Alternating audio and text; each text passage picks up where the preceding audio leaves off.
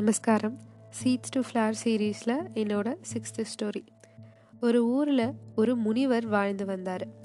ஒரு நாள் காலையில் ஒரு நாலு பேர் சேர்ந்து அவங்களோட சந்தேகத்தை தீர்த்துக்கிறதுக்காக அந்த முனிவர்கிட்ட போகிறாங்க அந்த நாலு பேரும் அந்த முனிவர்கிட்ட இந்த உலகத்தை புரிஞ்சுக்கவே முடியலையே அதை புரிஞ்சுக்கிறதுக்கு ஒரு வழி சொல்லுங்கன்னு கேட்குறாங்க அந்த முனிவர் அதெல்லாம் எனக்கு தெரியாதுப்பா அப்படின்னு சொல்லிடுறாரு.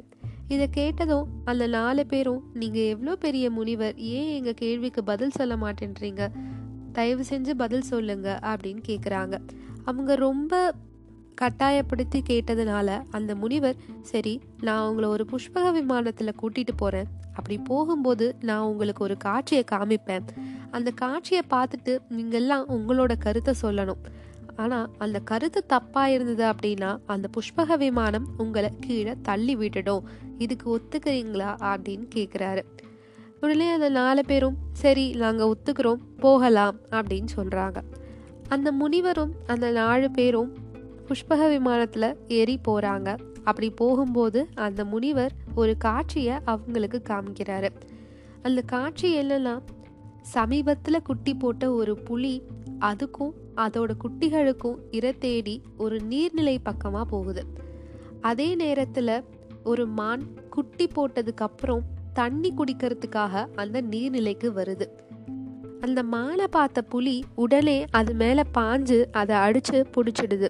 பிடிச்சி தனக்கும் தன்னோட குட்டிகளுக்கும் இரையா அதை எடுத்துட்டு வருது. அந்த மாலை சாப்பிட்ட அந்த குட்டிகளுக்கு ரொம்ப சந்தோஷம். ஆனால் அதே நேரத்தில் அந்த மான் குட்டிகள் தன்னோட தாயை இழந்து ரொம்பவே கஷ்டப்பட்டுச்சு. இப்போ இந்த காட்சியை அந்த நாலு பேத்துக்கும் காமிச்ச அந்த முனிவர் அந்த நாலு பேத்துக்கிட்டையும் உங்களோட கருத்தை சொல்லுங்க அப்படின்னு கேட்குறாங்க ஃபர்ஸ்ட் இருக்கிற ஆள் இது ரொம்ப தப்பு. மான்குட்டிகள் பாவம் இல்லையா அப்படின்னு சொன்னோன்ல அந்த புஷ்பக விமானம் அவரை கீழே தள்ளி விட்டுடுது. ரெண்டாவது ஆள்கிட்ட அந்த முனிவர் கேட்கிறாரு ஏற்கனவே ஒரு ஆள் கீழே விழுந்ததை பார்த்த பயத்தோடு இருக்கிற அவர் இது சரிதான் அப்படின்னு சொன்னோன்ன அவரையும் கீழே தள்ளி விட்டுடுது. மூணாவது ஆள் ரொம்ப உஷாரா இது சரியும் இல்லை தப்பும் இல்லைன்னு சொல்றாரு. உடனே அவரையும் கீழே தள்ளி விட்டுடுது. நாலாவது ஆள்கிட்ட ஏன்பா உன் கருத்து என்ன? அப்படின்னு கேட்டோன்னே நாலாவது ஆள் எனக்கு இதை பத்தி தெரியல அப்படின்னு சொல்றாரு. அந்த புஷ்பக விமானம் அவரையும் முனிவரையும் பத்திரமா கீழே இறக்கி விடுது. இதோட இந்த கதை முடியுது. இந்த கதை நமக்கு என்ன சொல்ல வருது? நாம நம்ம வாழ்க்கையில நம்ம உயர்றதுக்கு என்ன தேவையோ அதை பத்தி மட்டும் தெரிஞ்சுக்கிட்டா போதும். மற்றவங்களோட வாழ்க்கையில நம்ம அவங்க பண்றது சரியா தப்பா அப்படின்னு பேச வேண்டிய அவசியம் இல்லை.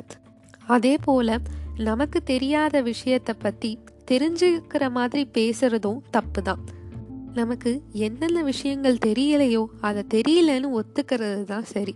இதை தான் இந்த கதை சொல்லுது. Thank you bye bye